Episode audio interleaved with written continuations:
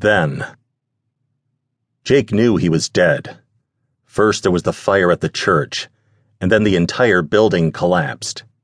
Second, the fact that his body was being hurtled down a freaking tunnel that never seemed to end was a great big flashing neon light. He was dead, and there was no going back. He was drifting away from his former life and into the afterlife, and there was nothing he could do to stop it. And then there was a light at the end, just like so many people claim to have seen. Jake felt himself smile and allowed the tunnel to take him to it. The faster he traveled, the better he felt, until he actually started getting closer to the end. He could see where the light came from, and it wasn't heaven. Not unless heaven's gates were made of fire. He was going to hell.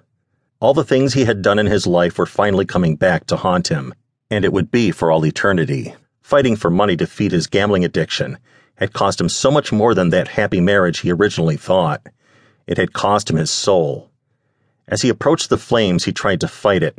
He tried to turn around and run back to his life, where he could make changes. He tried, but it was no use. Hell had a proper hold on him, and that was where he was going, whether he wanted to or not. As he hurtled through the end of the tunnel, Jake landed on his ass on a hot concrete floor. He took in his surroundings, only to find that it wasn't really a floor, but a cave, and there was a huge wall of fire in front of him. He crab walked backward away from the flames until his back hit a wall. Maybe it wasn't too late. Maybe he could run. He got to his feet to do just that when he heard it. I hear that's one hell of a ride, a man said. Jake turned to see the man who spoke to him. He was tall, with short black hair and deep blue eyes. On his back was a huge pair of black wings that twitched as the man studied Jake. Jake's heart stopped in his chest before thundering back to life. Wait, wasn't he dead? Didn't the heart stop in the afterlife? Yes, you are dead, the winged man said. Your heart still beats with your soul. You have a choice to make, and I suggest you consider all your options first. What choice? Jake asked. You can go on about your destiny, go to heaven or hell. I'm not privy to which, or you can work for me, the man said. I don't think making a deal with a demon is a good way to save my soul, Jake told him. The man rolled his eyes. I am not a freaking demon, he growled. I am an angel. See the wings? Demons don't have wings like this. Oh, Jake said. What do you want from me? I need an elite guard to help me protect things down here and up there as well sometimes, the angel said. And if I don't? Jake asked. The angel shrugged. I guess you go wherever you're supposed to go. Jake thought of all the things he had done in his life. He was surely going to hell one way or the other. The question was, would it be as an employee or as a resident? It really was a no brainer. This may be his only chance at redemption.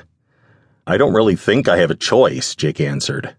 There is always a choice, the angel replied. Jake considered his options again.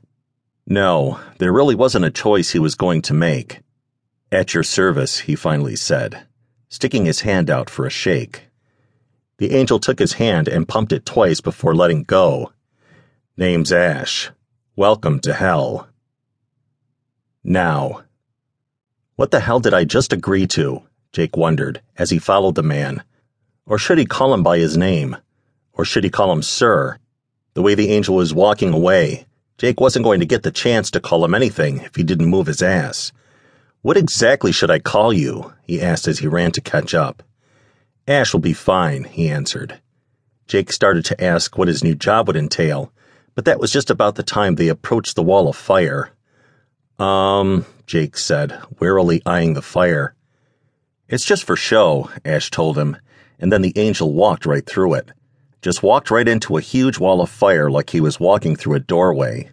Like it couldn't burn him even if it wanted to. Maybe it was just an illusion, he thought.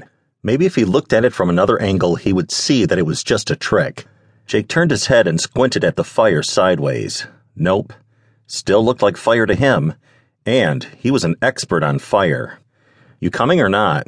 Ash asked from somewhere Jake couldn't see. Well, here goes nothing, he muttered as he forced himself to step forward.